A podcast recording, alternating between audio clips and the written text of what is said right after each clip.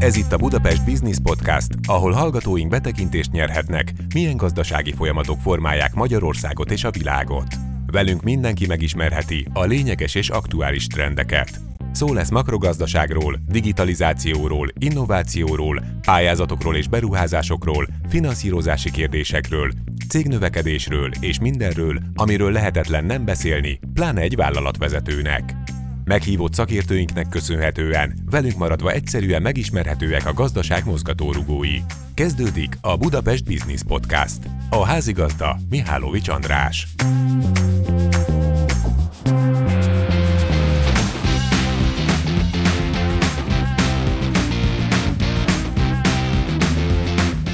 Köszöntöm kedves nézőinket, ez a Budapest Business Podcast. Néhány gondolatot engedjenek meg arról, hogy miről is van szó. Egy gazdasági tematikájú podcastről természetesen, amelyben minden olyan témát igyekszünk gorcsó alá venni és megtárgyalni, amely érintheti a magyar és a világban tevékenykedő egyéb vállalkozások mindennapjait. Egyrészt szeretnénk egy kicsit jobban eligazodhatnának a világ történéseiben a kedves nézőink, és nem titkolt célunk az is, hogy inspirációt adjunk egy-egy fontos üzleti döntés meghozatala előtt. A podcastekben, ahogy mindig én Mihálovics András fogok beszélgetni a vendégeinkkel, akik között gazdasági szakemberek, közgazdászok, pénzügyhözértő szakemberek és természetesen banki tisztségviselők is vannak. Hogy milyen témát érintünk az adások során? Hát gyakorlatilag mikro- és makrogazdaságról is szó van, digitalizációról, automatizációról, innovációról, pályázati lehetőségekről, beruházásokról, finanszírozásról, cégnövekedésről, hosszan sorolhatnánk. A podcast elérhető az összes podcast platformon, a YouTube-on és a social media csatornáin egyaránt. Én mégis inkább a Budapest Business Live szakmai aloldalt ajánlanám önöknek, amely a Budapest Bank honlapján található, a vállalatok menüpont alatt érhető el, és itt a podcasten kívül számos aktualitás, kutatás, szakmai érdekesség, eh, szakmai rendezvények anyagai tekinthetők meg majd. Az adás két hetente jelentkezik általában új epizóddal, annyi csavar azért van a történetben, hogy egy-egy epizódot két beszélgetésre szedünk szét, így lesz ez ma is. Köszönteném is mai két vendégünket, Szekeres Viktort, a Gloszta lenyerté igazgatóságának elnökét. Szerbusz! Sziasztok! illetve Nagy Péter Gábort, a Budapesti Értéktősde értékesítési és akvizíciós igazgatóját. Szerbusz! Szerbusz! Szerbusztok! A vendégek titulusából már bizonyára vágyfülek tudják, hogy egy kicsit vállalkozósdit fogunk most játszani, képletesen szólva, hogy épül fel egy vállalkozás, hogy jut el odáig, hogy tőzsdére menjen, milyen kritériumai vannak ennek, milyen előnyei, ne adj Isten, milyen hátrányai vannak a tőzsdei jelenlétnek. Kezdjük akkor talán Viktorral, a Gloster nyerté ugye tag, de nem volt ez mindig így. Szeretném, hogyha a kedves nézőknek egy kicsit bemutatnád, mit is csináltatok, hogy jött létre ez a vállalkozás, mit kell tudni rólatok minket Gloster Infokommunikációs Enyertének hívnak. Tavaly június 9-e óta lehet kereskedni a papírjainkkal a Budapesti Értéktősde x kategóriájában.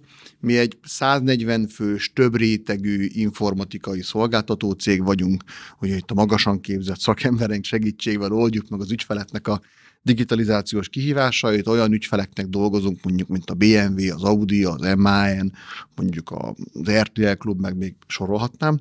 És alapvetően rólunk azt kell tudni, hogy mi az elmúlt időszakban mi így végigjártuk a teljes szamárlétrát, ahogyan egészen egy ilyen nagyon kis picike KKV-tól mondjuk eljutunk így, így, így az x kategóriáig.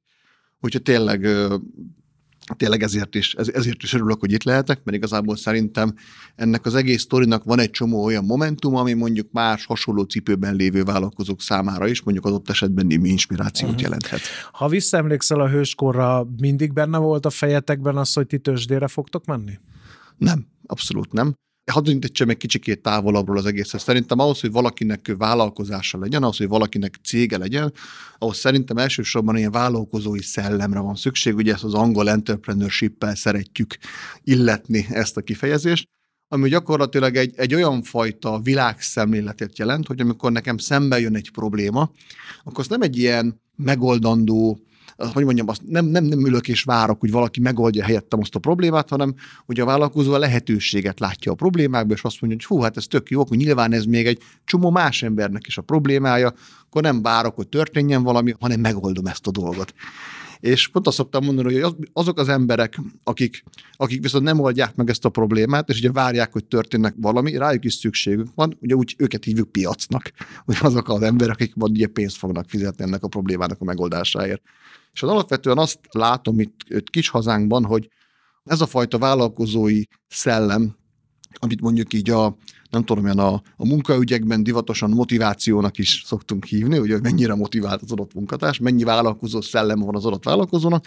Én azt látom, hogy itt, mint hogyha ezzel lennének ilyen pici problémák. Ugye mindig a kedvenc példám, ugye, amikor a, amikor a vietnámi háborúban ugye a dzsungel közepén ledobtak egy ilyen hatalmas napalmot, lett egy olyan tisztás, és visszamentek másnap, és mit találtak ott?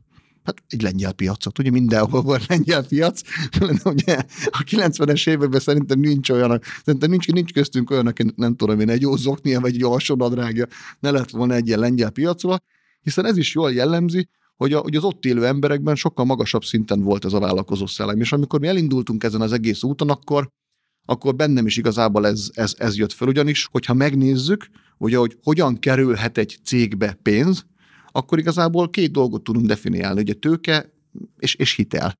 És majd később még erről szeretnék többet is beszélni, de a dolognak a lényeg annyi, hogy, hogy ha van egy víziónk, ha van egy álmunk, hogyha van egy, van egy üzleti modellünk, akkor igazából onnantól kezdve a, a vállalkozónak az a feladata, hogy ez megkeresse a forrásokat, megkeresse a pénzeket, és ezek a pénzek ráadásul, most az élet furcsa egy együttállásánál fogva, ezek ráadásul elérhetőek a piacon, és igazából ez történt velünk, ezeket a forrásokat kerestem, meg találtam meg, és, és használtuk föl. De ahhoz, hogy ezt meg tudjuk tenni, ahhoz szerintem a legfontosabb kulcsmomentum az volt a cégünknek az életében, amikor 2000, hát vagy 17, vagy 18, már nem emlékszem, telén oda jött hozzánk az akkori értékesítési vezetőnk, és azt mondta nekem, hogy én ezt tudnám jobban csinálni.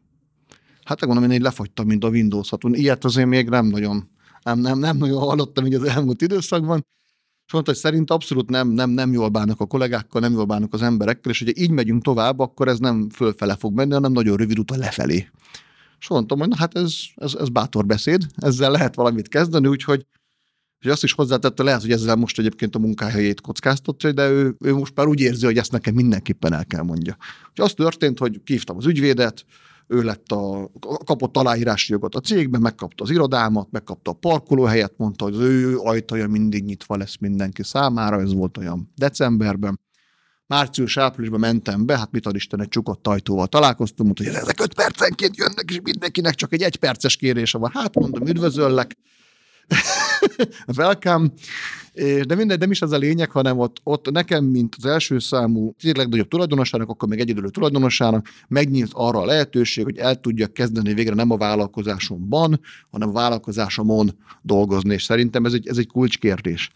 És akkor arra lettem figyelmes, hogy oké, okay, de egy informatikai cégbe mit ruházunk be? Ugye a korábbi adásokban szó volt beruházásokról, hogy ez milyen fontos egy cégbe, hogy mi kell ide, hát kell néhány számítógép, meg okos emberek, hát mit mondok a banknak, mire adjon pénzt, ugye?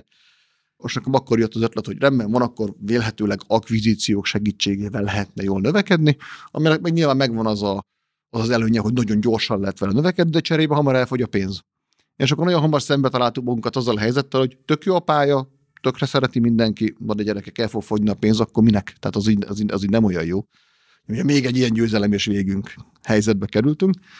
És akkor, akkor az történt, hogy, hogy elkezdtem azon gondolkodni, hogy hogyan tudunk forrás bevonni. Ugye a bank is egy olyan intézmény, ami ugye szintig ad. Ugye nézi a múltbéli eredményeidet, picit nézi a jövődet, nézi mennyi tőkéd van, ugye nekik ez a tőke, hitel arány, ez egy ilyen kulcskérdés minden banknak, és akkor gyakorlatilag az jött ki, hogy nem is hitelre, hanem tőkére van szükségünk, hogy a, a, azzal fogunk tudni előre menni, hogy megvan az a sajátosság, hogy egységnyi tőkéhez kapsz még, mit tudom, három-négy egységnyi pénzt, attól függ, milyen a biznisz. Ugye ez a tőke áttétel. Tehát ez szerintem fantasztikus a gazdaságban, hogy egy egységpénzből négy lesz. Szóval ez, ez, amikor ezt felfedeztem, akkor jó, akkor szerezzünk tőkét. Hogy szerezzünk tőkét? És ott is lejártam az összes létező verziót. Beszéltem angyalbefektetővel, beszéltem VC-vel, beszéltem ilyen private equity-vel, tehát tényleg végigjártam az összes utat, és arra jöttem rá, hogy az a hozam elvárás, amit ezek a csapatok várnak, azt egy ilyen magyar bizniszből nem lehet kitermelni. Tehát mint az mindig azt mondom, figyeljetek, hogyha valami, nem tudom én, kábítószerrel kereskednénk, vagy lányokat futtatnánk, biztos kijön, de ebből ez így nem fog kijönni. És akkor indult egyébként, akkoriban indult a Bétnek ez az x programja, ami pont arról szólt, hogy ilyen kisebb cégeket is engedjünk be a tőzsdére, kicsit ilyen egyszerűsített feltételek, de azért a, az, azért a lényeg az nem változik, az ugyanaz, mégiscsak nyilvános piac, és annak minden előnyével és hátrányával. Viszont kibocsáti oldalról nekem megvolt az a hatalmas előny, hogy viszont a teljes kontroll az nálam maradt. Ugyanis bármilyen magánbefektető, amikor bejön a cégbe, berak nem tudom, ahány millió forintot, amennyire megegyezel, ő ugyan kisebbségi tulajdonos, de nagyon sok kontrolljogot kérhet magának. Nyilván minél szorultabb helyzetben vagy, annál többet, minél inkább kevésbé, annál kevesebbet, és igazából ez az, amit végképp nem akartam. Tehát, hogyha volt olyan ára, amiért nem adtam volna a plusz tőkét, az az, hogy föl kelljen adni a kontrollból. És ezzel ezt így meg lehetett oldani, hogy a, kecske és a káposzta is. Ugye megmaradt a káposzta, de jól lakott a kecske is állapotban sikerült elidőni, sikerült kívülről plusz forrás bevonnunk, sikerült a kontrollt megőrizni, megtartani, és ezzel a plusz tőkével, meg illetőleg a tőkéhez később, hogy a bankrendszerből szerzett plusz pénzek segítségével jutottunk el oda, ahova most, ahol, ahol igazából most vagyunk. Hallhattuk a Gloster eh, példáját, Péter, mennyire jellemző a magyar vállalkozásokra, hogy, hogy felismerik ezt a lehetőséget, vagy mennyire tartanak éppen a tőzsdei megmérettetést, mik a tapasztalataitok? Csatlakoznék Viktorhoz, és említeném a lengyel példát szintén, tehát ahogy lehet azt mondani, hogy senki sem születik focilabdával a kezében, senki sem születik részvényel a kezében, vagy részvény társaság tulajdonosként, ha csak nem beleszáll a cégbe nyilván, tehát örökös lesz. De ez a vállalkozói szellem, ez a, ez a tudatosság, a, kisvállalatokban, középvállalatokban, vagy már akár alapításkor is a, a vállalatnál, ez Lengyelországban sokkal inkább beleívódik az emberekbe, és ott sokkal inkább azt lehet mondani, hogy célként ki tudják tűzni már alapításkor azt is, hogy én tőzsdei társasággal szeretnék válni. Látják Látszik ennek, is a lengyel lát, tőzsde lát, teljesítményén. Látszik a lengyel tőzsdén, a teljesítményén is, a, a felkapottságán, a méretén is egyébként nagyobb ország is természetesen, tehát ez ebből is fakad, de ilyen szempontból a, az országban valahogy ez, ez jobban benne van a pénzügyi kultúrában. Úgyhogy a, a Bét ezt felismerte, nyilván ez a probléma adott volt, erre kellett egy megoldást találni. 2016 óta van egy új stratégiája a Bétnek, ami arról szól, hogy segítsük a hazai kis és középvállalkozásokat abban, hogy eljussanak egy következő szintre. Kicsiből közepesek legyenek, közepesből nagyok. Hogy tudjuk ezt megtenni? Segíteni kell őket már akkor is, amikor a tőzsdén kívül vannak. Már abban a pillanatban is, és nyilván ebben a folyamatban a Gloster egy nagyon jó példa, de még sorolhatnánk másik három-négy társaságot is, aki ezt 2016-17-18 környékén felismerte, találkozott a, a Bét vezetőivel, és át tudtuk beszélni azt, hogy milyen lehetőségek vannak, ami a Bét stratégiának része lehetősége van egy ilyen KKV-nak, lehetősége volt, és most is van jelentkezni egy vállalatfejlesztési és finanszírozási programba, és utána folyamatosan haladhat az úton egyes-egyes lépcsőfokon keresztül, egészen odáig, hogy az x piacon meg tudjon jelenni. Első lépésként azt szoktuk mondani, hogy a B természetesen monitorozza a hazai gazdaságban a legsikeresebb vállalkozásokat. Minden évben találunk több százat, most már az utóbbi években inkább 500 vagy még többet, olyan vállalkozást, akinek komoly milliárdos árbevétele van, évről évre dinamikusan növekszik, és akár pénzügyi mutatói alapján, pusztán, meg a, a, az üzlete alapján azt mondhatjuk rá, hogy tőzsdeképes. Mégsem kerül oda, abba a pillanatban, hogy ő erről tudjon dönteni, mert valószínűleg nem is ismeri, hogy milyen lehetőségei vannak. Mi ezeket a vállalkozásokat megkeressük, felajánljuk nekik, hogy a B50 kiadványban, ami egyébként itt van előttem az asztalon, ez nemrég, nemrég jelent meg, tudunk nekik egy publicitást adni, be tudjuk mutatni az ő sikertörténetüket, és igazából fel tudjuk őket emelni arra a szinten, ahol már ők is érzik, hogy ők valamilyen komoly teljesítményt már letettek az asztal. Ugye Magyarországon van ez a kisítőség, hogy meg ez az aggódás, meg ez a pessimizmus. Kicsi hát, piac, nem Kicsi piac, igen. Nem, nem tudom, hogy a külföldön... És nem tudom, hogy kell csinálni az egészet egyébként megjelenítjük őket a, a, a kiadványban, és már ezzel nyilván bekerülnek a mi ökoszisztémákban, és el tudjuk nekik mondani, hogy ha tovább szeretnél fejlődni, egyébként jellemzően szinte mindenki tovább szeretne fejlődni, tehát nem akarnak azon a szinten megmaradni, ahol éppen tartanak, akkor akár a tulajdonost, akár a menedzsment többi tagját az elit képzésbe be tudjuk iratni. Ez egy nemzetközi képzés, olaszok találták ki, egyébként Olaszországban is hasonló problémákkal küzdik a gazdaság, sok KKV van, és nincs meg az a nagyvállalati szint. Van, persze vannak nagy sikeres multik, de az a középréteg hiányzik, hogy családi vállalkozásból, KKV-ból el lehessen jutni a tőzsdére. Ezt az olaszok kitalálták jó pár éve, mi pedig meghonosítottuk Magyarországon közösen a, az olasz és a, a londoni tőzsdével. És ebben elindult a Grosser is egyébként, és hát Viktor biztos sokat tud mesélni arról, hogy milyen izgalmas dolgokat tanult Londonba, Milánóba és egyébként Budapesten, de én is szívesen elmondom ennek a részleteit. Meg is kérdezzük Viktort. Először is, mikor megjött a felismerés, ott hagytuk abba a történetedet, hogy tőzsde és akkor tőkebevonás nem hitelből. Nem voltak fenntartásaid? Mert ugye hallhattuk az előbb, hogy azért a magyar gazdaság szereplőinek van egyfajta fenntartásuk, ismerethiányuk is akár tőzsdei megmérettetéssel kapcsolatban. Ezeket hogy győzted le?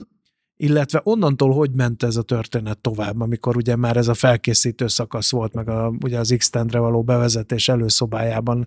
Mi volt az, ami ugye elgondolkodtatott? Ne adj Isten, még fájdalmas is volt. És mi volt az, amire azt mondott, hogy hát azt gondoltad, hogy ez bonyolultabb lesz, és mégis egyszerűen ment? Szerintem ma Magyarországon nagyon sok embernek a, a, legnagyobb, motiv, a legnagyobb motivációja az a félelem és, és sajnos a negatív motiváció és motiváció, mint látjuk, szóval ez egy működőképes dolog. Én azt látom, hogy a legtöbben, a legtöbben félnek. Pedig, pedig ahhoz, hogy egy ember egy ilyet meglépjen, azért ahhoz, ahhoz azért kell némi bátorság. De mitől félhetnek?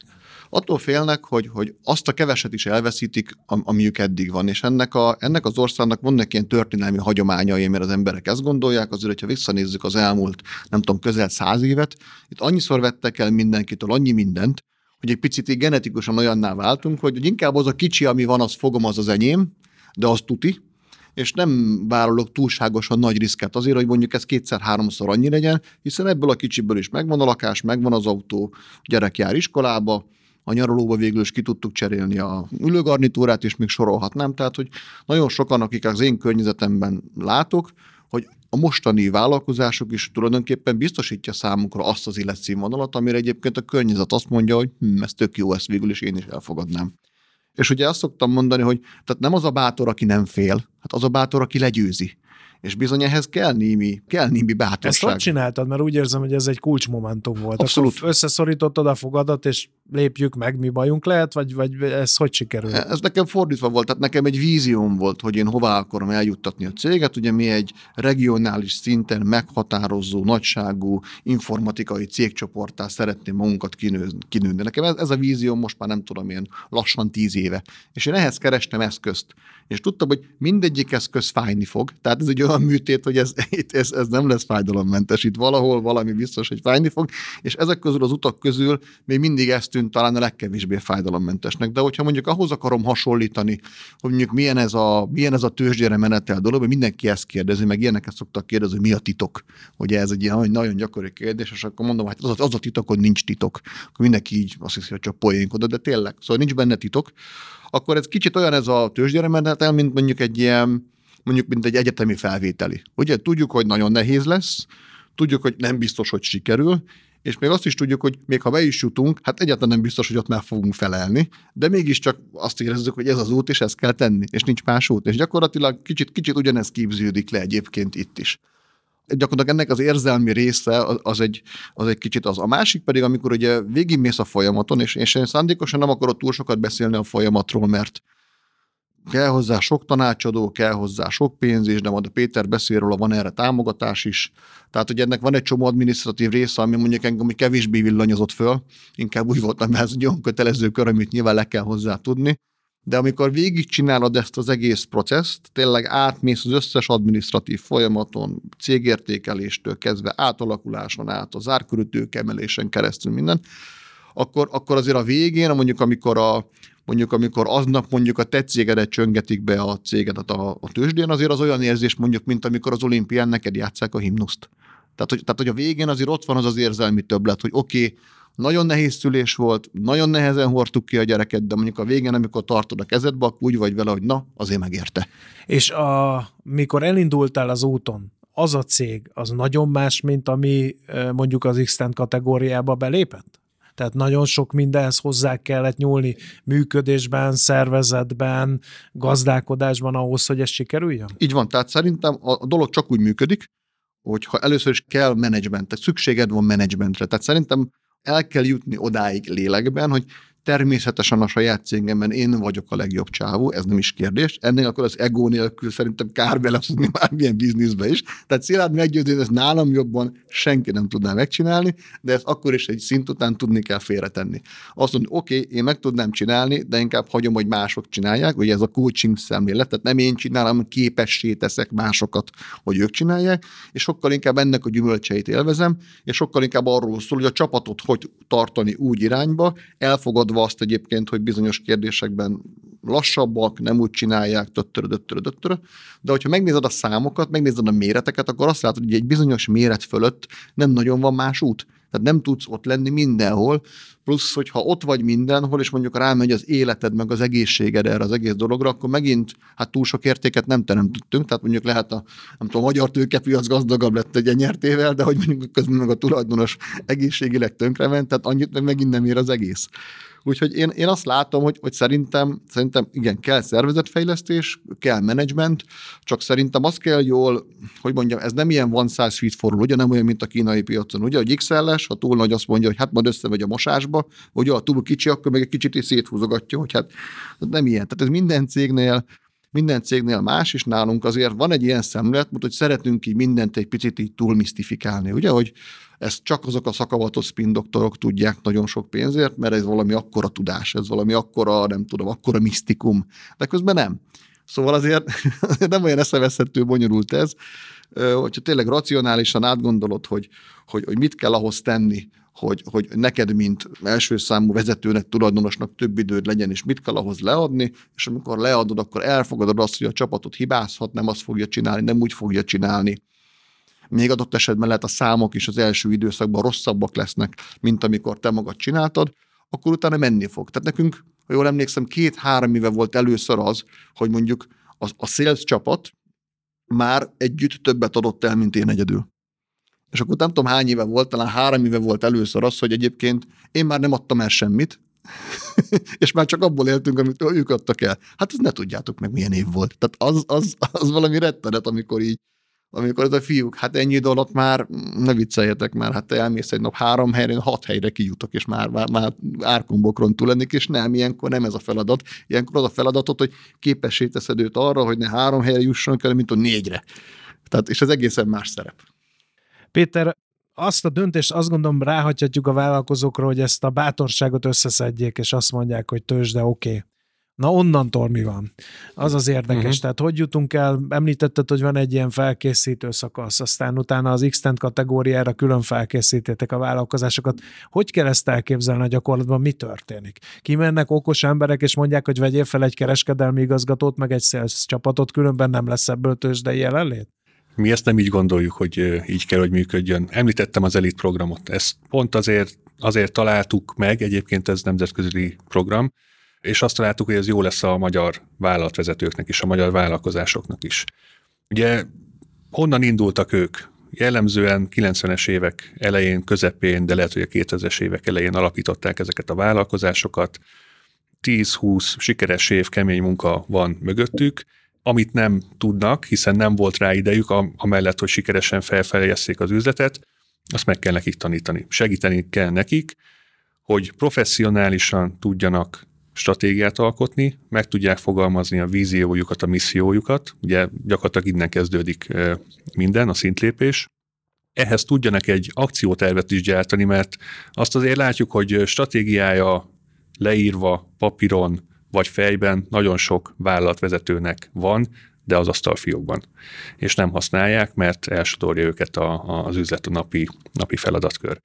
Azt, hogy ezt tudatosan tudják használni, ahhoz, ha elmennek az elit programba, ott ezt meg tudják tanulni, összerakni ezt, akciótervet készíteni, hozzáigazítani a az adott cégnek a finanszírozását, hiszen, ahogy Viktor is mondta, finanszírozni nagyon sokféleképpen lehet, és ebből csak egy a tőzsde, ha valakinek az őzse lesz a legalkalmasabb, akkor ezt fel fogja ismerni a program során, és meg kell tudni tanulnia kommunikálni is. Hiszen amíg egy családi cégről beszélünk, addig a vasárnapi ebédlőasztalnál megtörténik minden, aminek meg kell történnie, de hogyha már vannak külső partnerek, külső finanszírozók, esetleg tulajdonos társak is, akkor már egészen másképp kell kommunikálni, hiszen a tőzsde ugye miről szól a transzparenciáról. Ez egy egyirányú út egyébként? Tehát, hogyha valaki részt vesz ebbe a programba, akkor a tőzsde a vége, ha tetszik, ha nem, mondhatnám humorosan, vagy ez hogy néz ki a gyakorlat? Nem, nem így néz ki. A lehetőséget kínáljuk fel. Arra, hogy megismerhessen mindenki a számára az adott lehetőséget tárház a végtelen, mondhatjuk ezt is, ebből egy a tőzsde. Nincsen tőzsdekényszer senkin. Akivel kapcsolatba kerülünk, akár a B50 kiadványal kapcsolatban, akár az Elite programban elindul, semmilyen kötelezettsége nincsen a tőzsde felé. Ráadásul a B50-et gyakorlatilag ingyen adjuk mindenki számára ezt a megjelenési lehetőséget, ezt a tőzsde finanszírozza a szponzorai segítségével. Az ELIT programot pedig EU-s pályázati forrásokban, források igénybevételével tudjuk finanszírozni és nem egy irányú utca, hogyha most valaki egy adott vállalat, egyébként vannak Magyarországon már 60-an gyakorlatilag ebben a programban, hogyha ezt valaki elvégzi, akkor képessé válik arra, erről lesz egy papírja is gyakorlatilag, hogy ő akár a tőzsdére is be tud jönni, és maga biztos tud lenni azzal kapcsolatban, hogy ő akkor most már erről mindent tud. De a döntési pont, és ezt Viktor is majd el tudja mondani, hogy ez mikor jön el az adott cég esetében, aki benne volt ebben az elit programban, az tényleg csak rajtuk múlik, csak a, az adott vállalat tulajdonosán, menedzsmentjén. Lehet azonnal is, közben, egy-két évvel később, amikor éppen a, az élethelyzete úgy alakul a vállalatnak. Viktor, neked mik voltak a legfontosabb tanulságok, tapasztalatok ebben a bizonyos elit programban? Én nagyon szerettem az elitet, tehát én nagyon, nagyon jól éreztem magamat. Szerintem egyszer, egyszer még valahogy nyilatkoztam, és egy kicsit olyan volt, mert nagyon sokszor úgy éreztem magam, mint egy csoportterápián. Tehát ahol ott ülök még nem tudom, még hat ugyanolyan fickóval, akik körülbelül ugyanazzal a problémával küzdködnek, ami egyébként nem triviális, hogy honnan szedsz ilyeneket a való életben, mert, mert, egyébként, mert, mert egyébként nem. És akkor miatt nagyon sok mindent nagyon kötetlen formában meg tudtunk beszélni, és nekem még az a szerencsés helyzetem volt, hogy az én szektoromból, ráadásul csak én voltam a mi csoportunkban, úgyhogy így talán e- ez aztán még kötetlenebbé tette ezeket a beszélgetéseket. Úgyhogy nekünk nagyon sokat értek a, a napközbeni órák is, tényleg az, az, az nagyon Miről sokat szóltak adott. ezek az órák?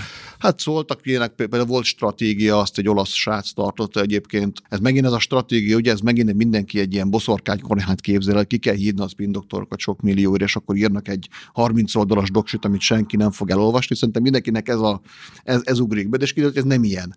Tehát, hogy egy, egy adott egy olyan módszertant, hogy tényleg így hazajöttem, így leültem, így kiraktam a nagy fehér lapot, összehívtam azt az öt embert, akinek, akinek ebben volt szava, és összeraktuk. Szóval, hogy így, így ez, sem, ez sem egy olyan, na, tehát az ez sem bonyolultabb, mint egy paprikás krumpli, csak tudni kell, hogy kell jól csinálni.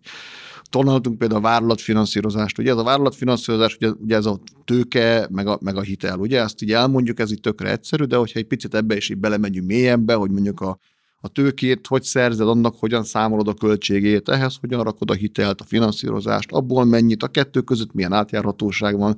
Szóval nekem egy csomó olyan nekem egy csomó olyan dologban nyitotta fel a szememet, hogy mondjuk korábbi ilyen pénzügyes megbeszéléseknél csak ilyen nagyon bután tudtam nézni, hogy vajon ezek a fickók miről beszélnek, és most így meglett az alaptudás, hogy mit tudom, már így nem adnak el pénzügyből. Ugye azért az, én nem végeztem közgáz egyetemet, tehát én egy gyors talpalon végeztem az elitbe ezt a részét. Szerintem egyébként nagyon volt ilyen corporate governance, tehát hogy ez a, a jogi dolgok, hogyan vennek egy cégbe, nekem ez volt a legunalmasabb, tehát ez valami rettenet, de értem, hogy kell, mert mindenhol van igazgatóság, felügyelőbizottság, auditbizottság, ezeknek van egymáshoz viszonyrendszere, egyik ezt csinálhatja, másik nem azt csinálhatja, végül ar- arra nagyon jó volt, hogy valaki elmondta, hogy, hogy ezek mégül is miből épülnek föl, úgyhogy Úgyhogy ezek, ezek azért, ami, ami még egy nagyon fontos volt, ez a nemzetközi esedés volt egy ilyen modul is, ugye? Azért azt nagyon szeretnénk, hogy... Attól sokan félnek azért nagyon a magyar vállalkozók Igen, közül, abszolút. Igen. Tehát szerintem nem bírják a nyelvet, biztos mások a szabályok, ott a régi motorosok megeszik őket reggelire, ezer ilyen fél. Hát ugye a mutyizdával a nemzetközi versenyük hosszú az út, ahogy szokták mondani, és azért nem csoda, hogy sokan rettegnek, de hogy most nyilván ott sem adták, a, hogy azt szokták mondani, tehát a bölcsek köve nem az volt, hogy most akkor az ő zsebéből átkerült a mi zsebünkbe, de mondjuk elmondtak egy-két olyan dolgot, mondjuk, amire tényleg érdemes odafigyelni, meg hogy igazából az látszott nekem az jött le, hogy azért ez nem olyan ördögtől való. Szóval, hogy félünk tőle, nem tudom, nagyon, mint macska a fürdővíztől, de közben nem olyan ördögtől való, meg lehet azt is csinálni. Szóval, hogy nagyjából ezek voltak a modulok, de én azt kell, hogy mondjam, legalább még egyszer ugyanennyit adott, amikor este elmentünk sörözni ezekkel a srácokkal, és akkor mondjuk, mondjuk mindenki elmesélte a saját sztoriát, meg mindenki a, a hallottakat ugye a saját szemszögéből, de a mai napig egyébként nekünk összejár az a csapat, meg van ilyen közös ilyen Viber csoportunk, ahol így megbeszéljük így a történéseket, szóval nekünk egy ilyen viszonylag összetartó csapat vagy évfolyam, nem is tudom minek hívom, és ugye mi a mai napig azért így megbeszéljük, hogy, hogy mondjuk egy x szinten mondjuk ki mi történik a piacon. Szóval ez egy, szóval ez nem, szerintem ennek a közösség értéke szerintem az nagyon jelentős. Mik voltak a főbb szervezeti lépések, amiket meg kellett tennetek? Ahhoz, hogy, hogy ez, az, ez az út ez sikeres menjen. Mik voltak mondjuk a legfájdalmasabbak? Legfájdalmasabb nekünk, hát ugye azt bontsuk ketté, ugye vannak az administratív dolgok, ugye, amiket, amiket végig kell csinálni, hogy a, ez indul az egész egy úgynevezett cégértékelés. A cégértékelés az azért nagyon fura állatfaj, mert mondjuk KFT-ként szerintem a hazai cégtulajdonosok többsége mondjuk a saját cégére nem vagyontárgyként tekint. Például mondok egy jó példát, például, hogy mennyit ér a házam, ugye erre szerintem mindenkinek van egy szám a fejébe, hogy hmm, annyit adnának érte, akkor vigyék. De amikor mennyit ér a cégem, és hogyha annyit adnának érte vigyék, akkor szerintem is sok sokaknak nem jön föl egy szám a fejébe. Tehát hogy, tehát, hogy nem vagyontárgyként tekint a cégére, nem egy értékként, hanem gyakorlatilag egy ilyen, egy olyan valamiként, amiből bejön neki az a plusz készpénz áram havonta, évente, negyed évente, ami kell ahhoz, hogy szépen éljen. És amikor megért, megtörténik a cégértékelés a folyamat legelején, kap egy számot, hogy azt mondják a szakértők, hogy... Akkor csalódott általában? Na, és akkor ilyenkor jön az abszolút jól látod, ugye? Tehát, hogy amikor már tudod, hogy lesz érték, akkor te fejedben meg fönn van valahol a igen, csillagos bizonyos éve, és akkor végén leírnak egy számot a papír, hát én összevesztem velük, tehát egy ilyen három hétig álltam el, mondtam, hogy fiúk, biztos, hogy az Excel táblát valahol egy képletet rosszul húztatok, vagy itt valami történt, nem mondom, itt, itt ez kizárt dolog, hogy ennyit érjen. És amikor ezt túl lelkileg feldolgozod, meg rájössz, hogy ez se olyan rossz szám, ahhoz képest, hogy eddig ugye neked nullát ért, most már legalább van egy értéke, hogy ez azért fontos, mert ugye amikor tőzsdére mész, akkor jellemzően azért mész tőzsdére, mert tőkét akarsz bevonni, ahhoz pedig, hogy meg tud határozni, mennyibe kerül egy részvény, kell egy cégérték, ugye ezt elosztják a részvény darabszámmal, és akkor annyiba fog kerülni egy részvény, és abból bocsátasz ki újat, arra jön be a friss pénz. Tehát megvan ennek azért a logikája, ez egy nagyon... De ez az adminisztratív. Ez az adminisztratív. Azt gondolom a humán talán nehezebben. Humán talán nehezebb, szerintem a legnagyobb, szerintem legtöbben azt gondolják, és szerintem ez volt nagyon nehéz megugrani, hogy ahhoz, hogy tőzsdei cég legyen, valami eszeveszett rettenetesen a nagy sztoridnak kell, hogy legyen. Ugye Magyarország ez a feltalálók, a futball és vírus szakértők országa, tehát itt aztán mindenki nagyon ért mindenhez, és szerintem nagyon, nagyon sokan azt gondolják, hogy ha valamilyen eszeveszett, nagyon egyedi, csak a tiéd találmányod nincs, amit, amit piacra viszel, tehát nem te vagy a Tesla 2, vagy valami ilyesmi, akkor, akkor ne, is, ne is csináld, mert úgyse fogja megvenni senki. Ugye ez a magyar kis. És nekem például ez egy nagyon nagy feladat volt, hogy azt a sztorit összerakni olyanra, hogy külső szemlélő számára emészthető legyen, eleve informatika. Tehát ez eleve egy probléma, hogy mondjuk el úgy, hogy három... Mi a biznisz abban egy halom ember ül egy csomó ugye, hogy előtt. Ülnek és Mi a siker? hogy lesz ebből a vida? Ugye jogos a kérdés. A, az egyik, a másik pedig, hogy hogy ez azért nagyon nehéz, mert ugye számodra meg már ez nem különleges, mert csinálod 10 éve, 15 éve, valaki csinálja 20 éve. Tehát, hogy de számomra az én cégem nem tűnt olyan eszeveszett különlegesnek. Hát eddig is ezt csináltuk, mi itt a különlegesség, és akkor ebből azért össze kell tudni rakni egy olyan prezót, meg egy olyan mondást, amit amikor elviszel a külsős befektetőket, akik még soha nem hallottak róla, soha nem ismert, azt se tudják, hogy ki vagy, a végre azt mondják, hogy hm, igen, köszönöm, kérem, ezt megveszem és neked, mint a fő tulajdonosnak, az első szám vezetőnek kell elmondani a sztorit. Tehát ezt nem lehet kiótszorszolni a nem tudom én a pénz. Ráadásul hinned is kell benne, hát, gondolom elég erősen ráadásul. Igen, igen, ez mindenhol egy kulcsmomentum. Tehát cégértékelés, cégértékelés után ugye a befektetői prezentációnak a, a, az összerakása, ez szerintem egy, egy abszolút kulcsmomentum, és utána pedig ugye, ami pedig nagyon nehéz, szerintem nem szól nagyon nehéz, tehát amire, tudjátok, van az a vicc, hogy erre azért én sem számítottam, hogy amikor az öreggel megfordul a repülőgép, hát mi, mi körülbelül így jártunk, mert nekünk, nekünk egész jól ment a felkészülés, nekünk februárban mi egy milliárd tőkét akartunk bevonni, és nekünk két milliárd ígéretünk volt. Tehát, hogy Benne. így mondtuk, hogy hát akkor Igen. pipa. Mert ugye ezzel is, ezzel is rendben vagyunk, majd aki többet ad érte, az elviszi. Hát mi itt a probléma? Hát mehetünk nyaralni. Mondtam, és a feleségemnek, hogy valami szép helyet keressen, hát azért megérdemeljük, hát azért oda. Itt a siker, ugye? Csak át kell vágni a szalagot. Aztán bejött a Covid, ugye még egyszer március közepén vagyunk, körbeírtam a befektetőket, hogy hát na, barátom, hát beígérted azt a kisebb összeget részvényjegyzésre, akkor itt a nagy lehetőség, küldöm a számlaszámot, oda lehet befizetni. És akkor mondták, hogy hát most az van, hogy inkább gyógyszert veszünk, meg WC papírt, hogy meg veszünk egy kis OTP-t, most ment le a felére, ugye miért vegyek én ilyet. És gyakorlatilag az történt, hogy a befektetési ígéretének a 80% elfüstölt. Tehát, hogy így, így, így teljesen, teljesen le voltunk forrázva, hogy most akkor mi lesz normál gondolkodással, meg igazából nagyon racionális közgazdasági logika alapján egyébként le kellett volna állítani a kibocsátást. Ugye minden tankönyv azt írja, hogy amikor ilyen rossz a szentiment, akkor nem szabad piacra menni, meg akkor kell állni. kell, amikor mindent megvesz. Igen, akkor kell, amikor mindent. De én úgy voltam vele, hogy de mi nem ilyen emberek vagyunk. Annyi, ener, annyi, erő, annyi erőforrás benne volt, annyi energia benne volt, annyi embernek be lett ígérve. Sajtóban nyilvánosan annyiszor felváltok, hogy ezt mi ezt már pedig meg fogjuk csinálni, hogy mindenkinek azt mondtam, hogy nincs visszaút, mi akkor fogjuk nyomni a pedált, amikor mindenki fékez. Tehát mondtam, hogy akkor is ezt most már meg fogjuk csinálni, és visszajöttek a befektetőknek, tehát vissza tudtunk szedni a leeső befektetőkből annyit, amennyire szükségünk volt, sőt a végére, ha jól emlékszem, már április volt, akkor már ilyen pici enyhülés volt, akkor már látszottak az első... Hogy mehetünk majd nyaralni, igen. lehet, hogy mégis megmaradunk, ugye? Lehet, hogy, lehet, hogy ez, ez nem ebola, ez csak Covid, hogy addigra majd világos lett, meg ugye a Nemzeti Bank bejelentette a megmentő programjait, ugye kicsit mindenki fellélegzett, hogy húristen, akkor mégis, mégis lesz holnap még túljegyzésbe is tudtunk zárni, tehát a tervezett egy milliárd helyett egyébként egy milliárd egyet tudtunk bevonni.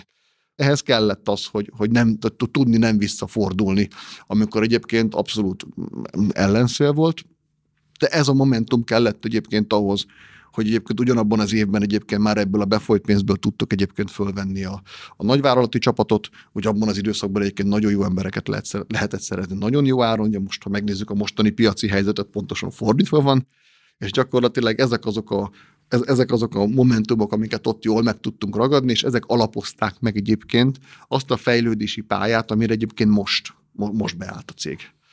Hát azt gondolom, hogy a Viktor csinált kedvet rendesen a vállalkozásoknak ahhoz, hogy elinduljanak ebben az elitképzési programban. Nyitva van ez a kapu, vagy hogy működik ez? Tehát ha most szeretne valaki kipróbálni, megpróbálni, megmérettetni magát, akkor ezt, ezt hogy teheti meg? És mi várott rá? Mi kell, milyen előfeltételei vannak, hogy részt vessen ebben a képzésben? A kapu nyitva van folyamatosan. Tehát ez a program, ez, ahogy Viktor is említette, hogy melyik évfolyamban volt, ő se tudja pontosan, Folyamatosan évente egy-két alkalommal el lehet kezdeni, de gyakorlatilag teljesen rugalmas a, a jelentkezés időpontja. Tehát bármikor egy vállalattal kapcsolatba kerülünk, akár KKV, kisebb, kisebb, nagyobb, mindig megemlítjük neki, hogy ez a lehetőség adott. Jelentkezni kell, minimális feltételeket kell teljesíteni, nyilván tehát megvizsgáljuk, hogy ez egy sikeresen működő vállalat elére egy bizonyos árbevétel szintet, ez közelítsen az egy milliárdhoz, vagy legyen inkább fölötte, de ha alatta van, az sem gond, lássuk benne a fejlődési potenciált, növekedjen az elmúlt években, tehát tudjon felmutatni egy jó track rekordot, működjön nyereségesen, és gyakorlatilag ennyi számszerű kritériuma van. Ebben az esetben jelentkezhet az Elite programmal, mi segítünk felvenni a kapcsolatot Milánóban, Londonban, most már Milánóban egyértelműen kollégákkal, internetes felületen ki kell tölteni pár adatot, és utána jóváhagyásra kerül az ő jelentkezése, és már csak meg kell várni azt a pillanatot, amikor az első képzési nap hivatalosan meghirdetésre kerül, az az első modul, amin ő el tud indulni, és az jellemzően ugye az ilyen ismerkedő, bemelegítő, kicsit a stratégiába bele, belekóstoló előadássorodat lesz. Ismerve a vállalkozásokat, ilyenkor szokott azt mondani, hogy van is nekem erre időm. Ez mennyi időt vesz igénybe? Vannak ennek bármiféle kockázatai, mert úgy vettem ki az eddig elmondottakból, hogy még hogyha nem is megy tőzsdére eh, az adott vállalkozás, azért olyan ismeretekhez juthat, ami esetleg nem volt meg, és abból mindenképpen így van. profitálhat. Így van, így van. Én azt gondolom, hogy aki elvégz ezt a programot, az mindenképpen nyerni fog. Méghozzá három dolgot fog kapni a programtól, tudás fog kapni, networkinget, ahogy a Viktor is említette, összejárnak sörözni, nagyon jól meg tudják beszélni a napi problémákat a vállalatvezető társakkal, és kap egyfajta brandet. Ugye ez egy nemzetközi program, tehát Magyarországon eddig 60 cég indult el ebben a programban, de nemzetközi szinten itt most már 1600 vagy akár még több vállalkozásról is beszélünk, akik az elmúlt 5-10 év során ebben elindultak, Romániától elkezdve Amerikáig. Tehát gyakorlatilag ez egy világszintű program. És hogy mennyi időt vesz igénybe? Természetesen ha valaki egy tudást szeretne szerezni, és nem egyetemre iratkozik be, akkor megteti ezt is, vagy nem egy MBA képzésre, ugye nyilván annak is van erőforrás igénye, időben és pénzben is, itt is van ilyen igény. Ez arról szól, hogy gyakorlatilag évente, ha összeszámoljuk, akkor tíz napot minimum rá kell szánni a vállalat életéből. És ez egy két éves program, tehát ha azt nézzük, hogy évente kétszer tíz nap, és ez nem egy adott vállalatvezetőnek szól, hanem az egész vállalat vezetési csapatnak is, tehát van olyan képzési nap, amikor ott van a CFO, egy másikon a stratégiai igazgató, a harmadikon a kereskedelmi igazgató, akkor már is jobban szétoszlik a terhelés, de egyébként mehetnek közösen is. Tehát ide nem egy cégtulajdonost, nem a vezérigazgatót iratjuk be, nem ők iratkoznak be, hanem a cég egésze, és ebből tud profitálni. Számos olyan példát láttunk a múltban, hogy valaki kiutazott Milánóba az adott cég részéről, hazajött, és hétvégén átbeszélték az ott tanultakat. Tehát ennyit, ennyi időt még pluszba rászánt a vezetés, mert érezték, hogy erre szükség van. Hát azt hiszem, kedves nézőink, hogy ha meghallgatták ezt a beszélgetést, bízvást állíthatom, hogy talán kedvet kaptak ahhoz, hogy megmérettessék magukat ebben az elitképzésben. Én arra biztatnék mindenkit, hogy a tőzsdei előszobájába lépjen be, próbálja meg akár ezen módszerek mentén, ahogy hallhattuk ugye Szekeres Viktortól, mint a Gloster végigjárt, vagy akár teljesen máshogyan. Én megköszönöm beszélgető társaimnak a segítségét Szekeres Viktornak, a Gloster Enyerté igazgatósági elnökének, illetve Nagy Péter Gábornak, a Bét értékesítés és akvizíciós igazgatójának, hogy itt voltak és megosztották velünk a gondolataikat. Köszönöm még egyszer. Mi is köszönjük a lehetőséget. Köszönjük szépen. Ez volt már a, a Budapest Business Podcast. Én megköszönöm a figyelmüket. Tartsanak velünk, mert két vendégünkkel legközelebb olyan izgalmas témákat fogunk boncolgatni, mint a növekedés felvásárlásokkal, integrációval, vagy azt, hogy hogyan lehet tőkét bevonni a tőzsdéről, és mik ennek az előnyei, vagy éppen a buktatói. Tartsanak akkor is velünk a viszontlátásra.